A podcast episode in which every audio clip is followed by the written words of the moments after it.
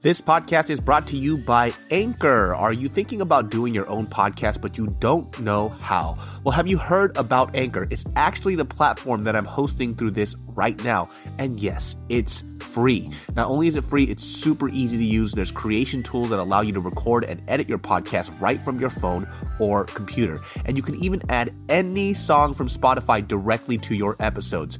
Anchor will distribute your podcast for you so it can be heard on Spotify, Apple Podcasts, and so much more. It's really that easy. And guess what? You can actually make money from your podcast with no minimum listenership. That's a big deal. So it's really everything you need in one place to make an amazing podcast. All you have to do is download the free Anchor app or go to anchor.fm to get started today.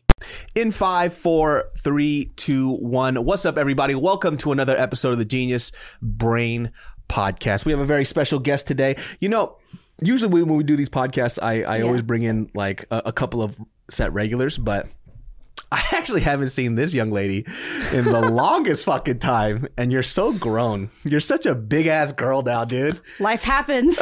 we have Megan Lee, dude. How are you? I'm doing great. I mean, you know, surviving like everyone else. When you when when I first met you, did you you just you were on YouTube first, or were you on the music scene in the music scene first? Um, I was on YouTube first. I started my channel when I was 13 years old. Fucking shit. Yeah. 13 years Even old. Even when I think about it, I'm like, damn, that was crazy. What year was that? What year was that when you were 13? Uh, so that was like 11 years ago.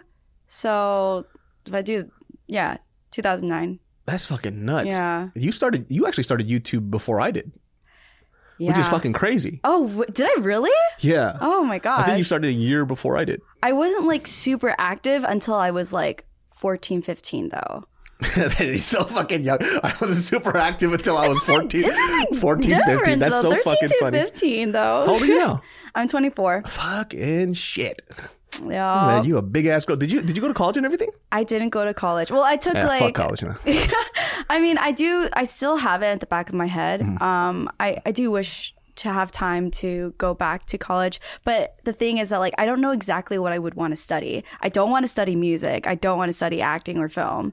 Uh, I want to do something that's completely different um, and that I would have a lot of passion for. Well, I mean, if you don't know what you want to go to college for, don't go to college. Exactly. That's It's why I'm like, it's a it's a, of lot of, money. it's a lot of money, it's a lot of time and dedication, and I just don't want to like have added stress. Do to, you feel like, already. you uh, you missed out on a on a an experience from not going to college? Because I feel like that's a lot of people. yes and regrets. no. Um, I didn't go to high school either. I was homeschooled because Damn, you didn't go to high school either. no. Damn, girl, you ain't been I bullied a, yet. Fuck I had a very interesting life. I think I can say um, because I started being exposed to like Mm-hmm. the public at a very young age. So like I I did, started acting when I was 10 years old and I did a lot of commercials. I was always like on like local TV and like kids at school recognized me. I got made fun of it for it actually a lot, but These kids um, are so fucking mean, dude. yeah, they're like, the fuck is "Oh, I saw you on a Kidz Bop commercial. Yeah. Um, but uh, and then I I just like I love music, so I wanted to like express myself, and I discovered YouTube and all of like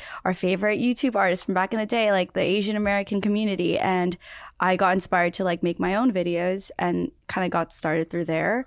Whose and- choice was it for you to go to uh, go through homeschool? Was that something that you wanted or your parents wanted? Um, it was kind of both because while I was acting, I started getting more. I start- I started getting busier towards like 15, 16 years old, going into high school, Yeah. and I realized that my local high school, uh, they were very strict because they were a charter school. Uh, they were strict on uh, attendance. So knowing that I miss school a lot, especially during middle school, Yeah. it's just not acceptable. They're going to give me automatic Fs if I miss a certain amount of classes. So I thought they would do the thing where you get to take your work somewhere else. Like if you have. They did have a program called Independent Studies. So I did that for a year. And then I moved to Korea. Oh. So yeah, I moved to Oh. Korea uh like towards the last the, the first year, the end of the first year of high school. And I became homeschooled since then. That's fucking nuts, man. Like I, I feel like a big part of me growing up, like even though I don't remember everything from high school, uh, Mm-hmm. high school was a huge part of me that helped molded who I was today, right? Yeah. In terms of adversity, dealing with like social awkwardness, you know, Yep. though that that weird love phase, that dating phase, liking the girl in high school that you're kind of scared to meet up and talk to and Uh-huh. stuff. I mean, for you, I mean that's that's something that you were exempt from, right? Mm-hmm. So I mean, how does that work for you then? Like when you were, I mean, when you're in that ages age from what 14 all the way till 18, right? Yeah. How does the dating experience happen for you? It was non-existent. okay. I didn't. I didn't really date. I didn't date at all actually in high school.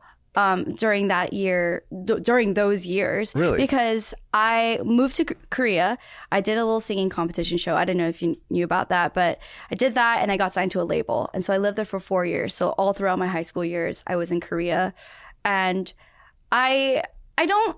In some ways, I feel like I didn't really miss out that much from high school because I feel like I kind of got like punched in the face with life in general at a like very fast all at once at such yeah, a young I mean age. that's that's the difference though. It's like high school is where you're you're allowed to be a kid, and so Yeah, I think yeah, for, for you, true. you were kind of forced up, forced to be a grown up so fucking fast. yeah. you know, I had my moments where I was still able to have fun because at the end of the day, like I knew that's that's what I wanted. I knew that I wanted which is great. Yeah, yeah, I I wanted I wanted to be a singer. I wanted to be an entertainer, like whatever it took for me to like do what I love to do. And at that time it was to go to Korea and like be a singer there. what was the show that you were on? It was called Widaehan Tansaeng, which Okay. translates to great great birth of a star uh in Korean. Is that like American Idol? It was like more like The Voice because they had like mentorship. Oh, Yeah. Who's your mentor? Uh Park Jong-hyun. Oh, really? Yeah. Damn, that's fucking crazy, dude. Was that ner- did that make you super nervous? Yeah. oh, hella. Like, and the worst part was that I sucked at Korean. I didn't speak a lick, lick of Korean. My pronunciation was trash. Yeah. I sounded like like a whitewashed person for sure. I yeah, I was constantly criticized for not being able to speak Korean well. So that was like a really big uh stress for me living in Korea, like a huge culture shock being Were on you the were you criticized by your peers, or was it criticized just by Korean people in Korea in general? in general. Yeah in the media and also like on set like by the taka like the the writers producers uh staff on the show. They would always be like megan you have to practice your korean more. But like yeah i mean it's a thing in asia where like they expect you to like Oh, hundred percent. yeah And it's funny to know the because mother language uh, I only know of this because of Korean people that come to the United States and they judge you, right? And I'm like, bitch, you're in fucking America, bitch. I'm judging you. Like the fuck? Which is so odd. Like I never understood why specifically like in Korea, they're so particular about They it. are. Like they like just see. they're very judgmental very judgmental, especially like kyopos. hate Like they say it, but- fucking don't like the fact that you can't speak the language, even though they know your backstory. They go, you could tell them like, Yeah, bro, I. Mm-hmm. I was born in the United States, and it's like for them that would be like me saying like, well, you came to the United States when you were fucking. I don't know, 15 years old and you can't speak English and I should shit on you for that. yeah You know, which is a exactly very which is a very odd thing. It's it is. Um, and so dealing with that was definitely stressful living there. A lot of cultural shock, a lot of language barriers. It was really hard for me to really express myself. I feel like um, I, those years to me are actually very vivid. Um, Mm. like like how you were saying, um, you don't really remember your high school years. For me, like it's it was so impactful that like till this day, like I still remember a lot of details of like my experiences being in Korea and just like being a teenager there. Um, and it's because like I felt like I didn't have a voice. Like I was constantly like I'm naturally a people pleaser, Mm. and like being in Korea, like there is that like hierarchy, like respecting your Well, that's elders. good in Korea. like- Like, people like people pleasers in Korea. They Yeah. like they like the hierarchy of the younger person, you know, respecting the older Mm-hmm. you person. see, I knew that it benefited me because I knew that like, oh, I just have to be take, I have to be a good person. Mm-hmm. No, people would hate me in Korea, dude. I'd be problematic as But the thing is that I lost my voice. Like I felt like I didn't deserve to have an opinion. I couldn't speak out. Um, I couldn't make even creative decisions on my own. Like when I was on the show specifically, they didn't allow me to sing uh, an English song because I don't. Yeah, I don't know why. Um, but they had other Korean singers, Korean American singers too, that uh, sing English songs, and I really wanted to sing an English song to really showcase like my style and the type of music that I like to sing. And I really love R and B, uh, pop, soul music, and I really want, really wanted to sing a Christina Aguilera song, Yeah. and they didn't let me. And uh, they would just give me like songs that I've never heard of before, and just make me sing it on the spot, and just like purposely try to like, I don't know, like embarrass me because I couldn't speak Korean. You know, it's so fascinating when I hear that because I had another friend who was on a uh, a Korean show as well, right? Mm-hmm. Oh, she probably doesn't want me to say her name, so I won't say her name. But she she she did one of these contestant shows, right? And she spoke. I have yet to meet somebody who has been on one of those Korean shows that talked about a good experience, and it, it's it's it's you know at first it's like true. it's like first it's kind of like okay maybe it's just one person but when it's about two three or four people now and they say the same things Mm-hmm. it makes me wonder what what goes on in this industry right now and speci- specifically how you know the Korean work culture is and how they treat people who are quote unquote subordinates Mm-hmm. now there's a lot of Korean people who listen to this in Korea and you know they have a lot of Korean pride and they might come out and defend this Mm-hmm. I'm talking about personal stories so you can go fucking die for all I care but this is this is really no because there's always like some kind of fuck Welcome to the show. there's always some kind of fuck out there. They go, well, you never. You, I'm not talking about my experience. I'm talking about with these people. I've had one-on-one conversations with them. Mm-hmm. Yeah. Mm-hmm. About people who have been in this industry, and this is how it is for any kind of entertainment industry, but specifically in Korea, it seems really harsh. Yeah. Like after she was done with uh, being a contestant on the show, Mm-hmm. she she spoke of how they they kind of just tossed her off like she was garbage. Like after she was done, they didn't. Number one, she doesn't speak any Korean at all. You know, wow. and she doesn't know how to get around. The only relative that she had in Korea was her grandmother, and so she was there. And they're like, "Okay, oh, well, I think I know who you're talking yeah, about. Yeah, you kicked off the show, and they just left her off in the middle of the street, and that was it." Like, Yep, that happens. like what the fuck is that? Like Mm-hmm. the the fact that they couldn't even treat treat her like a respectable human being is the most aggravating thing. And uh, even with her, I've you know I've heard other stories of, of another girl who very talented musician, and she was scouted and they loved her music they loved her style she definitely had some stuff that people in korea didn't have and she had a lot to offer Yeah. but they wanted her to get surgery to change certain things about her face and she said no so they said we're good you know what i mean like how the fuck And it's, it seems to happen a lot to women. Mm. Oh, specifically with these types of shows. Like, and that's what I've I've seen the bias. I've seen like the discrimination. I definitely felt the discrimination. Like I saw other peers who were in my position, Korean American, uh, didn't really know how to speak Korean well, but they were male. And they were always more favored by the staff on the shows. And to me, they'd be like, to, to another guy that speaks probably worse Korean than I do, they'd be like, oh my God, you're so cute. Oh, haha, you're so funny. Uh, it's so charming that you don't speak Korean well. It's okay, you'll learn. And then to me, like, you piece of shit. They what, what is that? like Because um, just another personal story. I'm not going to say. It. Well, actually, you know, Mario will, will speak about this on a podcast. Maybe when she comes on later. But she she my my fiance spoke about not not so much in uh, Korean culture, but in Japanese culture too. It's also like that as well. Specifically, Mm-hmm. Yeah. how they speak to and treat women in the company. Yeah. Right. She she told me of this re- uh, really quick story. I'm just going to paraphrase it. Where essentially, you know, she worked for a Japanese uh, a company that came to America, and it was a food company. It was a food conglomerate, right? And she is like the liaison for American culture. And so her opinion really does matter, especially when it comes to the workspace and how they treat employees. Oh, yeah. So you know, she was she kind of said her opinion about you know how things go go about here. And one of the male guys looked at her and basically straight up said to her in Japanese, like, "You're a woman. Why are you even talking?" you know what I mean? Like that's that's the type of stuff just- I can't. that you know. And I, I feel like those are the similarities, the very bad similarities in Yeah. Japanese and Korean work culture that happens a lot. Yeah. And it's weird because they're they're kind of bringing you on, and you guys are singing like American songs and shit, Yeah. and they they know that you're from America, but yeah, I think nowadays, uh, in the recent years, it has gotten a little better Mm-hmm. from what I hear and what I see in the media, but it's they're they're still so behind when it comes to uh, the change in like their the wo- work culture in general. was it was it hard for you specifically because you were so young, right? Yeah, it was Mm. very confusing. I just didn't know how to react. I just know that I felt horrible about it and I the worst part was like at the time like I thought it deserved to feel horrible. Like, Mm. you know what I mean? It, it was I, I just didn't know how to react exactly. So kind of like how they made you feel, you felt like that was it was your fault. Yeah. And Hmm. so I constantly felt like I had to like better myself. That was actually my motivation. So I actually did learn Korean. Mhm. I speak reasonably well, like conversationally. Yeah.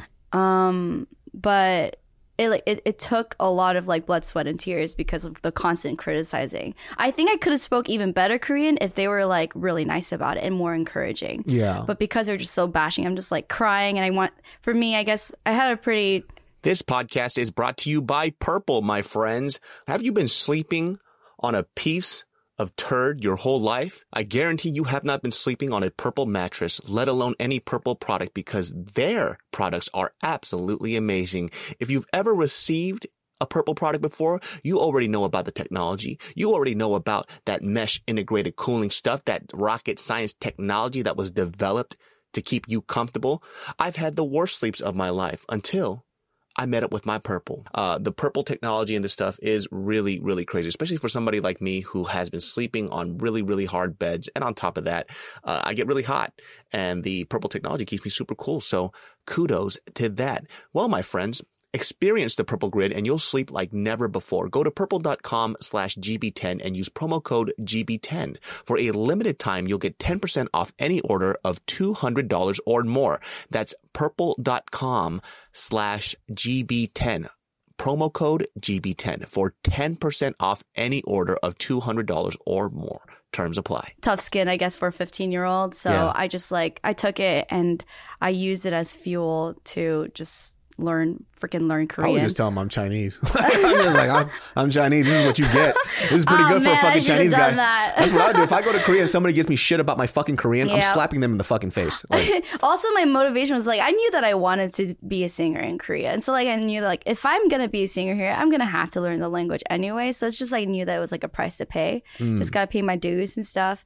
who's Um, who's like the one that's kind of I mean when I see you as a as a 14 or 15 year old girl and you're in Korea you're going through all these emotions specifically a lot of self-esteem issues because of how these people are talking to you specifically as a young woman out there yeah. um who's like the one that's in your corner then that's kind of giving you a lot of good advice that's helping you and supporting you My Did you- mom. oh your mom was out there with you Yeah. oh that's great I don't think I would have survived if my mom wasn't there. that's great Yeah, so I was really, really lucky. Like I've heard other stories from like people my age who were out in Korea trying to pursue music there as well, and they didn't have their parents. They didn't have like a family member to be their moral support, and it's it's freaking hard. You Yeah. know, being that young to be out there and be so like bashed and criticized and like have life thrown at you all at once. Um, I was I was able to survive because of my mom. Honestly. what kind of what kind of things were like said to you specifically like what would they say to you everything from like my Korean to the way I sing to um, my looks, everything. Like pretty Really? much, they just criticize every aspect of me. what would they say about your looks Um, so I did get signed to a label there, hmm uh, and I was like a trainee for two years, and then I debuted. In my label, I actually got plastic surgery consultation, and they just literally drew like a map of a face and just like drew like dotted lines and, Jesus and like told me like I had to cut my jaws, I had to like do this to my nose, like make my eyes bigger, all all like the typical like beauty standards that you would expect from like Korean celebrities, and um, uh, the the total the amount of money that it would take for me to look a certain way was just like.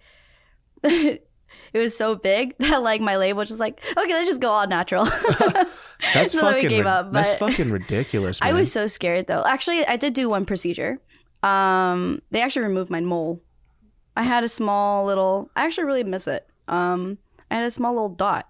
It looked Oh, like a really? pen mark on my face. Right. My mom really liked it too. She was like, "It's it's like medok, like a little Yeah, charm." yeah. I had one here. I had one here. yeah And if you look at my old pictures, like it's gone. Uh, it's there, but now it's it's gone. So That's fucking it. crazy, man. I mean, Yeah. it's, it's so weird that they would do that to somebody so young, and they would ask you to change your face, especially when you're when you you you're barely a fucking adult. You're not even an adult yet, yeah, and that's something that you honestly straight up. There there are some people out, some women out there, and even boys, right? But I'll say for girls. Yeah.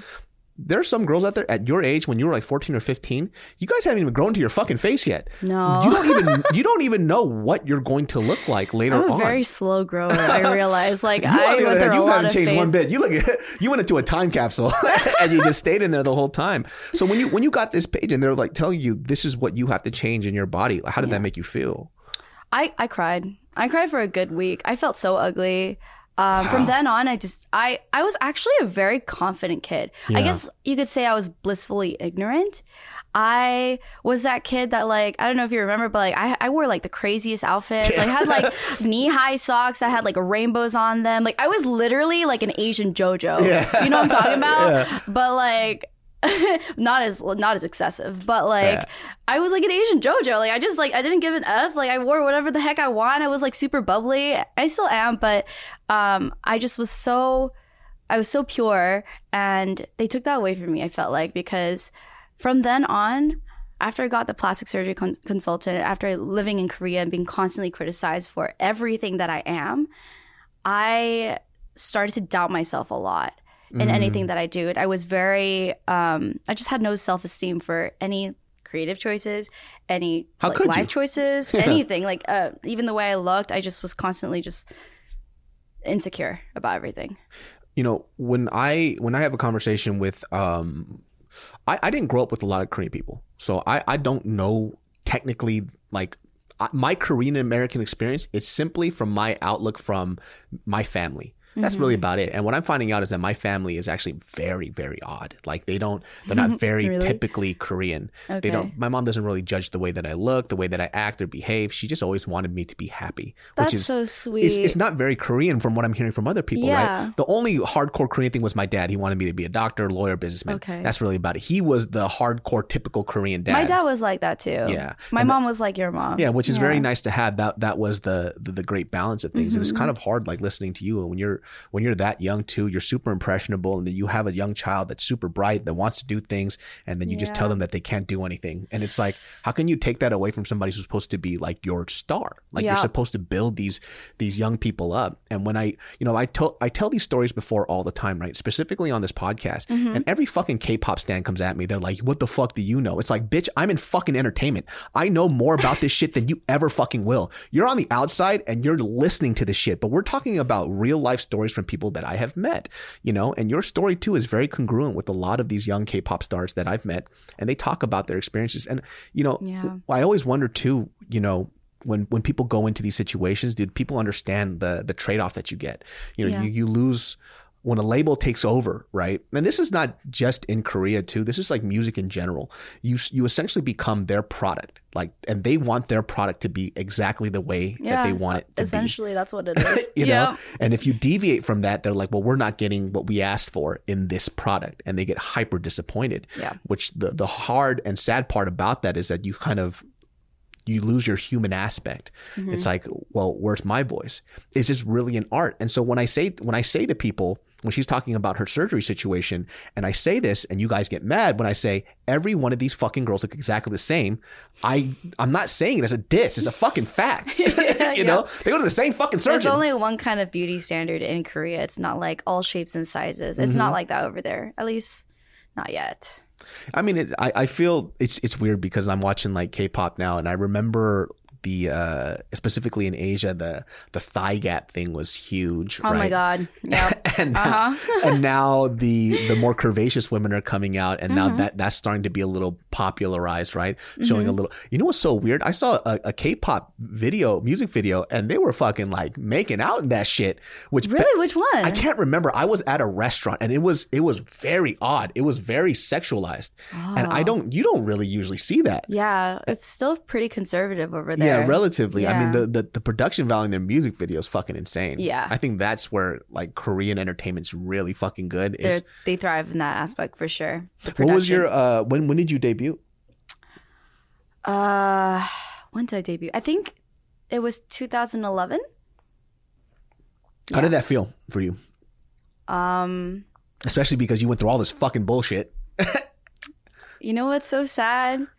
I that like my goal was to ultimately debut, Uh-huh. and I was like working so hard and paying my dues to that moment, and then when I did, it didn't feel good. Really? No. Why? I mean, it felt like a relief that, like, yay, I debuted. But at the time, like, more shit was going down in the company. I, I don't want to talk too much about the details, Yeah.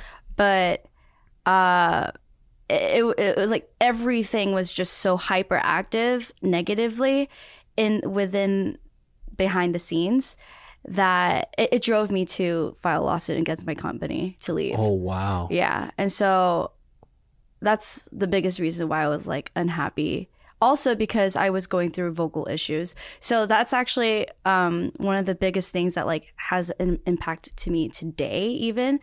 Um, when I Do You vocal notes? Uh-huh, I started developing vocal notes. Oh shit. Yeah, and I still struggle with it today. And so that's why like music is like it's it yeah, it's it's a very complicated thing for me. I mean, if they if they had these people training you and shit, like, weren't they wary of that shit? Like, vocal notes are serious shit. They literally there's this is one person in the company that was telling me that I have to sing until like my vo- my throat bleeds. That's fucking nuts. I was singing for hours and hours to the point it became like really unhealthy and I wasn't sleeping. I wasn't eating correctly either. Like I was literally eating like half a sweet potato, some cherry tomatoes, and a small piece of tofu and that's it. You know what's so nuts too when I hear stuff like that? There is so they put so much idea and thought into, you know, whatever the image of these Korean pop stars, right? Yeah. You can't fucking hire a fucking nutritionist.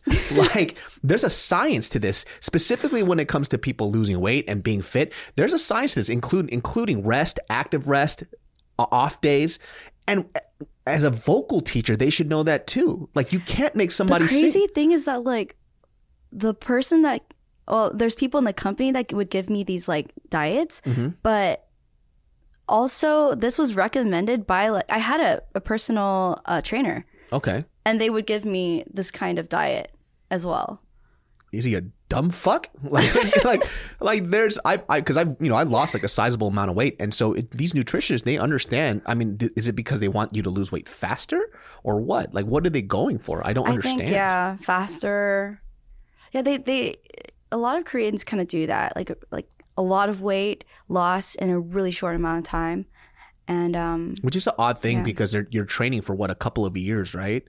I mean, you could get whatever ideal body that they want in terms of fitness in two years is a perfect amount of time. Yeah. It should be a slow thing. Yeah. I, I don't understand that. Like, you have all this money, you can't hire a proper nutritionist, and a, a proper nutritionist, a dietitian, and a trainer. Like, that's why the fuck not? Yeah. you know, and you could do it in a healthy way. I don't understand how a vocal coach can tell you sing until your fucking throat bleeds when that's the exact opposite of what you should do. I mean, look at people like Celine Dion. She doesn't even use her voice at all. If she has a performance that week, she doesn't talk. yeah Rest, rest, Mm-hmm. rest, rest. yeah People these are basic concepts specifically when it comes to singing. I don't understand why they would say that to you. Yeah, and I think also at the same time it was just like a lot of mental. They're trying to break you It down. was just like yeah, it was just like a lot of mental breakdown, like a lot of pressure, and I just didn't know how to handle everything because it was just like a lot, Well, and I was really young. 15. Like, how could you handle that shit? yeah, and like I, I think also like again, um, it was just like the lack of self esteem, so I wasn't able to really like keep myself stable and strong enough to the point that like it, I, without even realizing it was all of the stress was attacking my like my health and so um at one point right before my debut i lost my voice Oh. and i got really sick um i got like like my entire body was just sick like i was having like stomach issues i was throwing up and um also because i was just like nutrition deficient Yeah. and um, I lost my voice as well. And then I got better, better. I went to uh, the ENT because I was starting to have like issues with like my singing. Um, that was very abnormal, and uh, I couldn't even sing my debut song comfortably. And that's obviously an issue. So like I went to the ENT and he said like, "Oh, um, you have you like you're just like you're overusing your voice. Just like get rest." I'm like, "Ha, rest." Yeah. sure. yeah. Don't tell that to my vocal coach, huh? Like, she told me to sing till I funny. bleed. Yeah. It's a joke, right? Yeah. Um, and I just kind of like, I don't know. I didn't really think much of it. I really regret that so much. I wish like I was even more vocal again and more adamant about my health. But you couldn't be though, because Yeah. at that point they're grooming you to obey. And Yeah. when you're that young and they break you down systematically, continuously every day, you lose your voice like you did. You know, you know, physically and metaphorically, right? Yeah. So, you know, you as a 14 or 15 year old, there's absolutely no way that would have happened. Yeah. I mean, even for me as a four, I was a very defiant child. But if somebody's grooming me to be an obedient pet, it would be hard for me to break out of that shit too. Mm-hmm. You know, not everybody's going to be that. You know, people. A lot of people like to talk about personal responsibility, but there's personal responsibility, and there's also the reason why people do what they do at a certain point, right? So what I mean by that is that a lot of people can tell you, well, you should have just spoke up, but you weren't in that situation. You don't know what led to me being in that mental state where I couldn't speak up. Mm-hmm. So for you as a 14 or 15 year old, I This podcast is brought to you by BetterHelp. Is there something interfering with your happiness or is preventing you from achieving your goals? Maybe you realize that your mental health needs a boost or it's just something you haven't really focused on in your life. I personally have done online counseling and therapy and it's been great. Mental health has been a huge focus in my life, especially the past year and it's something that I believe that people should tend to on a consistent basis. BetterHelp is great because they can match you with your own professional licensed therapist. You can schedule your sessions via phone, communicate and message online, video calls, and you can even change your counselors if needed. If you want to give this a try, of course, for my Genius Brain listeners, I got the hookup for you to get 10% off your first month of BetterHelp. Just type in betterhelp.com slash genius to get that offer today. Once again, that's B-E-T-T-E-R H-E-L-P dot com slash genius to get 10% off your first month of BetterHelp to a better you. I wouldn't even made it that far. I would have just been like, fuck you, fuck you, fuck I you. wish I had that energy. Honestly, I was just like, I wouldn't have gone anywhere though. no, you know? but like, but the, you're protecting yourself. But I was such an enabler, and there's definitely, I mean, it's perks because you know you're paying your dues and you'll get to where you want to be. But at the end of the day, like. It destroys you, and I really do feel like that. I feel that impact T- today. Like I deal with a condition called MTD, muscle Mm-hmm. tension dysphonia, and it has developed over the years. What's MTD? What is it exactly? So basically, it's a condition where your throat uh, would tense up a lot. Like the muscles around like your vocal cords would tense up a lot. Like you know when you're nervous or like yes. Yeah. like vocal fry, like all that Yeah. stuff. Like eventually, at some point, like you, I, I, I kind of like forgot how to sing. These days, I don't sing live Mm. because it, it physically hurts yeah. to sing, and um, it hasn't always been that way from the beginning. It's just slowly developed over time, and a lot of it is also affected by my mental health as well. Oh, so it's a psychological issue mainly. Psycho, uh, psychological, but also I had nodes as well, yeah. hmm and I just like I was just so unaware of it. That's crazy. So for people who don't know what vocal nodes are, those are like that's the the the death call for singers, right? Yeah. And so you know a lot of people think that you can just get surgery from it. Well, there's Mm-hmm. a very high chance that after you get uh, surgery for vocal nodes, that it can change your voice forever. Like it'll it'll fuck up your voice. Yeah. So for example, uh, Mariah Carey. She had ridiculous uh, vocal nodes, and you guys have heard her sing live. That shit is terrible. it changes your voice too, like Mhm. the actual like the tone of your Mhm. voice and the pitch of your voice too, which is why like I sound a lot lower than I usually do. Mm. So, yeah, and then knowing that I had this condition, um, at the same time, like I went to the ENT uh, earlier la- last year, Mhm. and it was very liberating to know like I actually had nodes, even though I was really sad. But at the same time, like okay, at least I know what the problem is. Yeah. Um, and just like with more rest, I'm I've been I'm being more aware and conscious of like how I use my voice. Um, it doesn't help sometimes when I stream. I stream on Twitch, by the way. Twitch.tv slash hello Megan Lee. Um, it doesn't help sometimes like with hours and hours of talking. Uh, it can take a toll.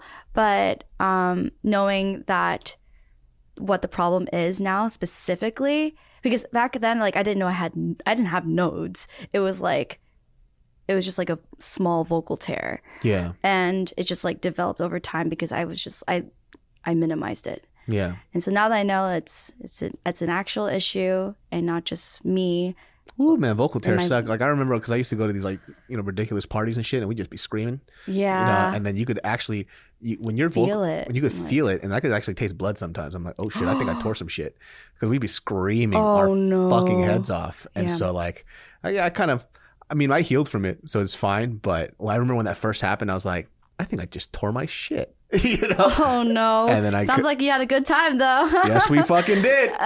Yeah, but that's why I hated going to clubs too. Clubs, you always have to scream so you could talk to somebody. I avoid very loud places. Yeah, because that shit fucks your voice up all the time. I, I don't do that shit anymore. It, it, it, like ruins my voice. It sucks.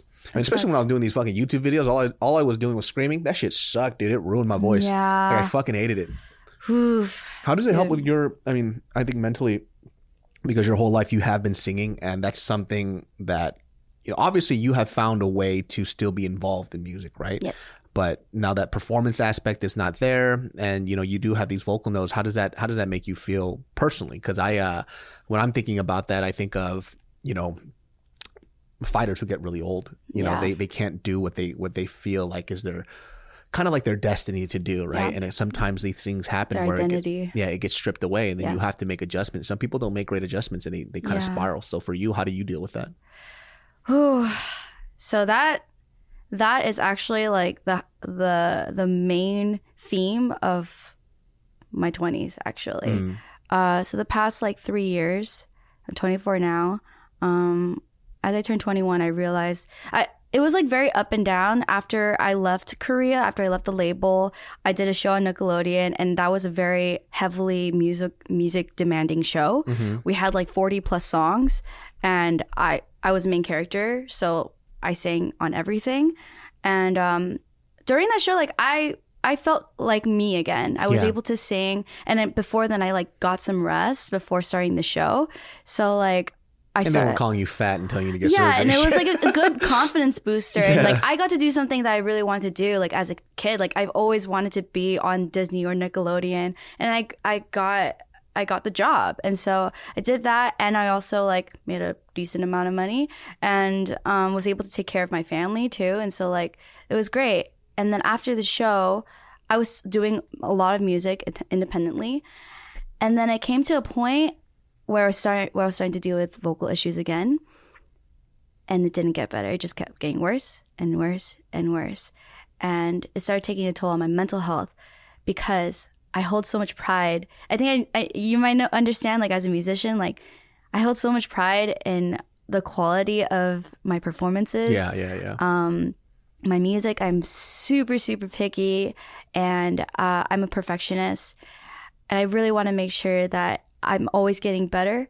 But when I see and hear myself not improving and just slowly feel like I'm getting worse, I I I don't even know like how to even describe the feeling of how, like I started to like hate myself and like I started to lose like my sense of identity because I mm-hmm. really let music like define me as a whole. yeah. Even though ma- mainly acting is like my biggest passion, but I've held so much pride for my music Yeah. because I invested so much of my life to it. Yeah. Um and so So how do you deal with that then? I just I don't know. During that time, um, I was just kind of living life. I think I just tried to distract myself with other aspects of life. Like I dated and like um for the like being 20 like i never really had a social life before. So i started like going out meeting friends actual people my age. Because like growing up when i was like 15 16 like everyone was always older than me or i just like Mhm. didn't have friends at all because i was constantly working. And um also i was a soloist. It's not like i had members Yeah, yeah. you know to like be friends with. And so um yeah i just like started living life and that's Mhm. how i coped with a lot of things like having friends. Um i still kept a really good relationship with my mom and doing music i think i just kind of like i just stuck it through. I just Yeah. thought like i know it's i just kept thinking it's gonna get better it's gonna get better. Um until it didn't. It got a lot worse now. Um but I actually have been starting to meditate and it's been helping a lot. I'm not like a super religious person but I am spiritual and I like believe that there's something out there like a like a god or some kind of like I don't know entity in the Mhm. universe. And so um mainly I just want to focus on like centering myself and um staying grounded and also just getting back that like self-love and confidence that I had when I was 13. Have you have you have you been going to like therapy or I I have gone to therapy, but um I, I guess maybe because I haven't found the right person yet, it It's hasn't hard. really worked. It, it, takes a it takes a while. Like Yeah. you know, I think the biggest misconception in therapy is that you think that the first therapist that you go to is going to be the one. It's never like that. That's just like finding a church. Like you Yeah. gotta you you you cycle through a lot until you Mhm. find that person that really kind of you can connect to and really open yeah. open with. I've gone to three different people and had multiple sessions with them, but I just haven't found the right. And then Corona hit. Like Corona don't help Yeah. at all. Shit, especially especially people with social anxiety. That shit fucking sucks. You? Yeah. but um I mean I'm I've been very very aware of like my mental health and I knew that I accepted that it wasn't in the best place and so I'm just doing whatever it takes to just really take care of myself whether that's like meditation and I am looking to see um like online therapy as well um but I just there's something about like in person that just yeah i mean you'll, you'll find out what works for you and this, this Yeah. is a, a very interesting conversation just because uh you know i've i've had to have these conversations with a lot of people Mhm. um specifically in this space when it came to youtube Mhm. uh recently uh, like I, I mentioned to you a buddy of ours was talking about um he tweeted out that his youtube isn't doing as well as it used to and Yeah. he's kind of sad that he's accrued so many subscribers but you know only he's maybe getting like a thousand views per video yeah, right that's so unfortunate. And- I feel that. the the harsh reality of things, espe- spe- spe- specifically when it comes to entertainment, and Yep. this is what I always tell a lot of my YouTube friends, and they kind of get sad about how their YouTube views are or how their career is going now. And some of these people, they've been on the space for ten plus years, Yeah. and what I tell them is that, you know. Television shows don't go past barely past two, three seasons. And you've been able to do what you've been able to do with the amount of money that you've made and accrued. Whether you chose to waste it all was your your choice. you know, but with all that Oof. stuff that you've done, you've been able to basically have a television show for 10 plus years. Most people don't get that opportunity, right?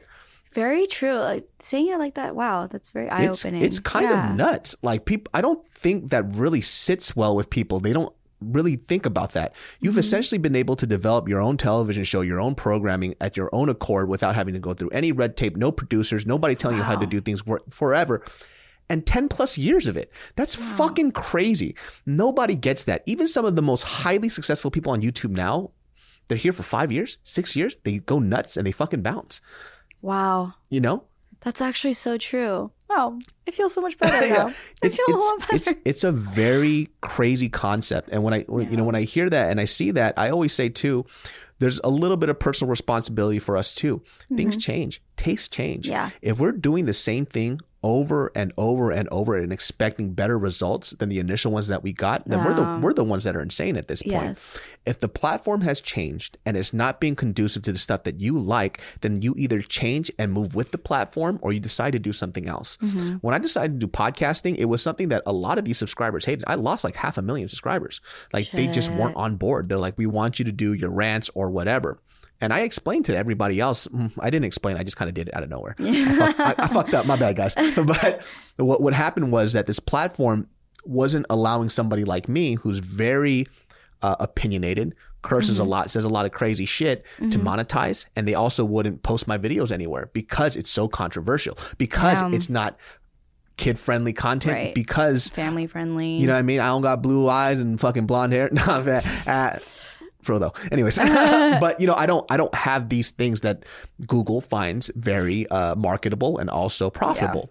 So I saw this trend and I'm like, well, either I can do something where I can change my whole content, change who I am, and still succeed on this. Because even before this whole thing happened, my my views were still getting 100,000 views, 200,000 views. It was still decent, right? It wasn't like half a million to a million that it was before, but a quarter million views per video, still not fucking bad. yeah, You know, that's great. So, but what they didn't also realize is that I didn't make a single cent off any of those videos for almost like two years. because- Holy what? So on average, and I'll give you guys these metrics, when I was making about two videos per week, doing whatever the fuck I want, enjoying it too, I was averaging maybe about fifteen to eighteen thousand dollars a month, right? And this is just two videos a week, right? Averaging about two hundred thousand views per video Uh huh. um, because the ads were doing well and the adpocalypse hap- happened and I started doing more videos per week, Mhm. averaging more views, more watch time, everything else, and then my paycheck went down to about uh, nineteen hundred a month. So Holy. there, there's this understanding that people don't get. They go, "You should do these videos. We love watching it." I gotta pay bills. Like I can't I I enjoy doing those videos to a certain extent. Yeah. But nineteen hundred dollars a month isn't going to keep my fucking bills on. no. Period. End of and story. it's a lot of work It's that a you put fucking in. shit ton of work. Yeah. It's not like I'm walking around vlogging and not doing stuff with it. Like I, I put a lot of effort into my videos and people notice course. because people miss the sketches. It's like That's why they love it. yeah, they're like, you miss the sketches. Those sketches cost fucking money. Like Mm-hmm. when I shoot one of those videos, those nineteen hundred dollars are gone. So Mm-hmm. what the fuck? So if I'm making about eighteen thousand, I'm spending about five thousand to my production. I'm okay with that. Yeah. Maybe even six thousand. Yeah. But uh, after a while, the platform changed a lot, and I had to make a choice. So when I switched over to podcasting, it was something that I was like, number one, I enjoy doing. Mm-hmm. Number two, I love talking to people. Number 3 I love hearing stories. So I'm gonna switch to podcasting, and I'm gonna see what happens. And I was doing really well on the audio side. yeah. So, you know, for, you know, somebody like that, like my friend, like I want to tell him, like, you have to make those personal choices to make these adjustments for yourself. You can't Yeah. keep beating the same fucking drum and expecting a different tune. So Times change. times change a lot and it's hard to tell older people that sometimes, right? Yeah. Because we, we like to kind of sit in what we want to do. And when it doesn't become successful, we look at everybody else, specifically the youth, and say, "Oh, the youth doesn't know what what the fuck is dope or whatever." Yeah. But there was a time when we were younger, and we said the same thing about the older generation as Yeah. well. So either you don't want to do it, Boomers. so if you don't want to do it, that's perfectly fine. But you can't get mad at people for not enjoying something that they've seen for ten years Yeah. over and over and over. Even I'm gonna get tired of that shit yeah. you know and if you know some people want me to go back to my old content which i can Mm-hmm. which I, I feel like rant and you know verbal comedy doesn't really die out it's still something Yeah. that's very current it's oh, very yeah. political And you could always talk about recent events and everything like exactly but that shit becomes exhausting screaming to a fucking camera 24-7 is exhausting. I can imagine. And also not good for your voice. it's not good for your voice it's not good for your mental health to be angry that all the time either That's so true. like and that's what happens like as i got older i became more chill so it's like i'm i'm i'm watching this this stuff that's happening and except for recently the blm stuff which people are like oh the old david so's back and then i stopped doing the videos Yeah. and they're like oh where'd they go it's like i can't be angry all the time like this is hard like i'm i gotta worry about my mental health i gotta be happy a little more and if Mm-hmm. i'm not really passionate or angry about specific things yeah. it's like i, I can't i can't fake the funk it's, it's never been like that for me Oh yeah. so you know the space has changed a lot. I mean, I, so you know, just to go back to what I was saying, it's like it's it's hard to tell some people that not to really define who they are within their career because your career will change all the time. Some Mm-hmm. People are very fortunate to be able to kind of do what they want to do and have it for the rest of their life. And Yeah. you know, people have asked me, well, what's going to happen if YouTube disappears? I was like, I don't fucking care. Like, sh- I'll figure it out. Yeah. Like my life isn't defined by my fucking career. My Yeah. career is just a small part of my life. Like everything else in this world, there's so much this world has to fucking offer. If I disappeared, right? Nobody knew who I was tomorrow. I could give a fuck less. Like I really could fucking care less. Mm-hmm. Right now, this podcast is great because I get to reconnect to my fans. Mm-hmm. Uh, I love the people that watch this, and this is what I enjoy a lot. Right, Yeah. going out doing these shows, conversing with people. Yep. But if, if tomorrow God comes down and he goes, David, you can't do this anymore. I'm going to take this away from you. I'd be like, cool. Thank you for letting me have it for this long. I'm going to adjust. Mm-hmm. And I got to do something else because defining yourself in something that's fleeting is the worst thing that you can do. Yeah. Fighters do that shit all the time. People who live in the spotlight and they feed off of other people's energy from that that type of shit. That shit all goes away. Yeah. It, it goes away eventually, mm-hmm. except for maybe some of those few huge stars out there. But at the end of the day, for me, if I could find a duffel bag full of money, like like a gajillion dollars, I'd still do the podcast, but I'd take off all the fucking ads. I wouldn't do any of that shit, and I Mm-hmm. Would just continue doing what I'm doing, whether it made money Ah, or not. That's a dream. Yeah. Isn't that the dream? Yeah, it's like some people would ask, like, if you made all this money, what would you do? I was like, I'd still be doing the same thing, Same. I totally agree. you know? Yeah. Which is why like also uh throughout the times like even though with YouTube I felt a little discouraged myself as well. Yeah. Because, you know, the music scene has died a lot throughout the years. Mhm. Um I I still had passion for like making content and because also I struggle with my voice, it is physically hard to sing every week different songs and things like that and doing original music. I also knew that I had a passion for video games, and that's why I discovered Twitch. Yeah. And I, I started streaming, and I knew that that was like a very big upcoming platform.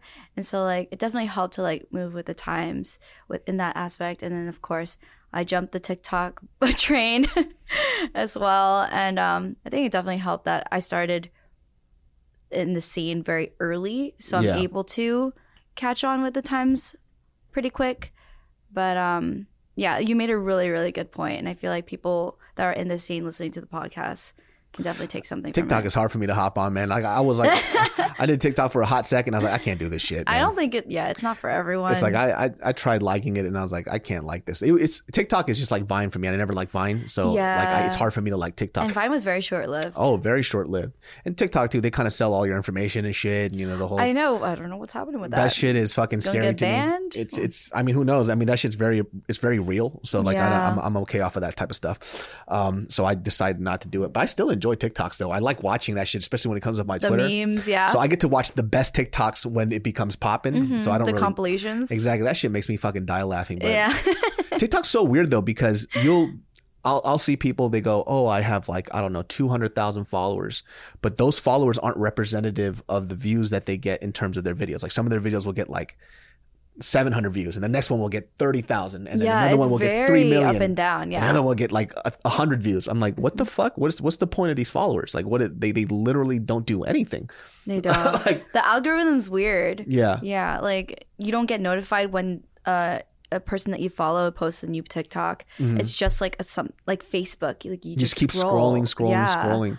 That that content part's a little weird. Like I I, I like to be a little more selective instead Yeah. of having to fish and scroll through a gajillion things. Yeah, But I, I think that's um that's a preference. That's a taste thing. it is. Yeah, So- it's just the the platform itself. Yeah, there's a lot of different apps coming out. Like our, my buddy David Choi, he's I mean you you met with him, but Yep. you know David Choi's coming out with this app called Taco, which is going to be pretty Can't fucking wait for dope. that. Mm-hmm. Yeah, I mean it's, it's a social media platform that I think is going to do really well. Like I'm I'm behind it. I think it's really dope. Me too. Yeah, it's going to be fun for a lot of people. Now with TikTok out of the way, I'm definitely gonna jump on that. so what's what's your what's your next move? I mean, you've you've you've gone through a whole shit ton of trials and tribulations, and now you're 24. Mhm. So so what's your next move now? Um, like career wise or Career wise, like, everything, love, everything? life, whatever. What you thinking about? So, um, definitely did a lot of thinking during this pandemic. You know, I I moved into my own apartment uh, in January, Damn. and I have a dog now. So definitely living the fullest adult life. Yeah. learning a lot about myself. Um, I still I still live really really really close to my my mom, Okay. my family. Um, so it, I still get to see them very often, and but still have like my own space. You know what I'm saying? Yeah, yeah. um, yeah. Like I think my next moves, honestly, I. I think I was like kind of going through like an early quarter life crisis Mm. uh, the past two years, two, three years. And now I just really want to like enjoy the journey of uh, learning to accept myself for who I am and all of my, my past trials and tribulations. Um, that's my biggest goal, just to like, yeah, find peace. Mm. Um, Who do you, do you have any like close friends by that you kick it with? And Yeah. well, that's good. I have, I have a few. Um, been very, very lucky, and yeah, like I, I've, I've always been very uh, surrounded with really good people. That's definitely something I've been blessed with all my life, and I'm very, very thankful for that. Um, but like career wise, like I do stream on Twitch, and um, I been I've been writing for Korean artists, so like I'm still in that industry, but more behind the scenes. So it's like real chill, and I just Yeah. get the paychecks rolling. You Yeah. know, like yeah, I, I I like this. yeah, yeah, yeah. Um. So yeah, like I I still do music. Um. And I think. I, I, I have a lot of fun with it because I love songwriting and it's a passion that I developed uh, since I was like 14 years old yeah. and definitely tapped into that artistry while I was in Korea actually because like going through all that life shit I was able to really find my outlet to express myself through writing. Yeah. and so um definitely carried over the years and worked on my craft real hard. And now I'm like I have some pretty cool artists up my sleeve that I've written for. Um and so I'm c- just continuing to do that having the next single next huge K-pop star singing my song that's just like my my main goal and then like of course acting but like kind of on pause right now Oh, that's the that's just from the uh, the pandemic going on right now. So acting is one of those things. Um, yeah I feel I feel like acting is one of those. That shit's so fucking hard, man. Like I, uh, to get into like the mind state of an actor, like you have to really fucking love this shit, man. Like Yeah. acting is something you really have to love for for the opportunity to do something that you may like the the chance that you'll pop off and make a gajillion dollars off of that shit is fucking slim to none. That's Yeah. it's a very small fucking handful. It really is. And you know, you're like, oh, you have a lot of friends who are on TV shows. Yeah, but they're not rich. Yeah, I mean, no, there's a not reason fucking- why we're called struggling actors. Yeah, like just because you see somebody on a TV show, unless they're like uh, on a really popular TV show and they're series regulars, it's it's not like that, you It's know. And how many TV shows can you name off the top of your head that you really really enjoy that's going on right now? And how many slots are there? yeah. you know and i think like that that whole acting aspect is just so difficult because it's like being criticized or not even criticize it's like you don't know what the fuck you're fucking up on and you get no feedback and you walk out Yeah. Oh my like- gosh. and it's like figure it out i'm like Mhm. oh shit you know what I mean? and you have to figure it out with your with your acting coaches and it's um like i had a, i had a It's a mystery yeah, all the time. I had a conversation with this guy named Jesse, and uh, he's in Narcos, and Mhm. came on the podcast, and we had a dope conversation. And he was kind of telling me about the outlook of act, outlook of acting, and kind of being able to kind of put your own spin and taste of stuff that sometimes it makes it feel like you don't have a lot of control of these things, right? Yeah. Uh, depending on the roles that you're going on, but you know, acting is such a grind and it's such a process that. There are people who do it for 30, 40 years and they never pop off and they That's- still continue to do it because they love it so much. That's that's true dedication right there, honestly. Yeah. I don't know if I got that. I can't do that. Like I can't do that shit at all. Like I enjoy acting if it's something very particular that I really, really fucking like. For sure. But if it's me having to go on these auditions, like I don't mind auditions. They don't, I don't they don't scare me anymore. It's just Yeah. like I just go in and I see what the fuck happens. yeah. But um the, the the hard part about it is just like I dread it a lot because I don't like it. And I think that's like Mm. the the bigger realization for me was when I was going to these auditions. I was like, okay, I was scared for the first two. After the first two, it's you just scabbed over. I just go in, in, out, in, out, in, out, call back, call back, call back, call back, and you don't get it. It's like, what the fuck is with these fucking Mm-hmm. Oh my gosh. Yeah, I mean, stop calling me fucking back I unless you're gonna give me this role. you know? It's so hard. And then you get pinned and you're like, wait, I think Yeah. I have a chance That's- getting that- this. that's like, the worst. whoa. Like, don't even fucking pin me. Like, just tell me yes or no. Like, I don't want to hear any of this shit. yes or no. Yeah, like I've I've had some. It kind of like brings your hope up, and then they fucking crush you. Oh man, that's why we have the thickest skin for sure. yeah, you just kind of got to smile with it and move on. I mean, yeah, I think honestly, it's like I've kind of learned to just enjoy the process, like, and just not really expect anything. I mean, it's really hard. It's, I still struggle with it a lot, but that's why we have like other outlets of creativity that we can like. I I don't know how actors just only do acting and they have Yeah. like their their day job. Like I don't know how they do that, um, because like I need to do other things to keep myself busy and my mind off of like the audition Oh, I just yeah. went on. You it's know? hard, man. Just kind of, I, I don't, I don't understand how. I mean, I do get it, but there's only been, I think, like every time I went on an audition, there was only one thing that I liked out of the whole year when I was going back to back to back to back auditions for all these series regular stuff. Yeah. I only liked one script, and I somehow had to pretend I had to like Oof. 80 of these things, 80 or 90 of these things, and I'm like. It happens a lot. There's just so much content out there and now that with like, you know, new media and all that stuff. Yeah, and I, and I, it was hard for me. I think that's the reason why I know that I'm not an actor's actor is because I've Mm-hmm. I've had the opportunity to do things that I enjoyed, but then when it came to stuff that I had to act in, that I was fighting for a role that uh, for a role I didn't care about, it was super hard because I Mm-hmm. Feel like sometimes for an actor, there's just I just want to book anything and I, I Mm-hmm. just want to perform. I don't have that. I just I want to perform stuff and act in stuff that I actually give a fuck about. So it's very Mm-hmm. difficult. So it's like indie. That's why I enjoy indie films a lot. Like if there's an indie film, if there's a script that I like and I enjoy, I'll do what I whatever I can to be in it. It's not gonna pay much, but I I like that, and that's You're the hard the heart of the content. Yeah, so it's Yeah. very difficult. Okay, well, guys, that wraps up this episode of the Genius Brain Podcast. Megan, where can they find you? You can find me at Hello Megan Lee on Instagram, YouTube, Twitter, Twitch, TikTok. and now Everything. soon Taco. I know. So wait, so you've gotten your handle on everything. Pretty much, yeah. How? That's you have such a common fucking name. What the hell? That's nuts. I have my ways. That's nice. You're so fucking lucky. yeah. well, guys, you can catch the Genius Brain podcast every Thursdays and Sundays, and we will see you all next time. Peace. Thanks for having me. Cool.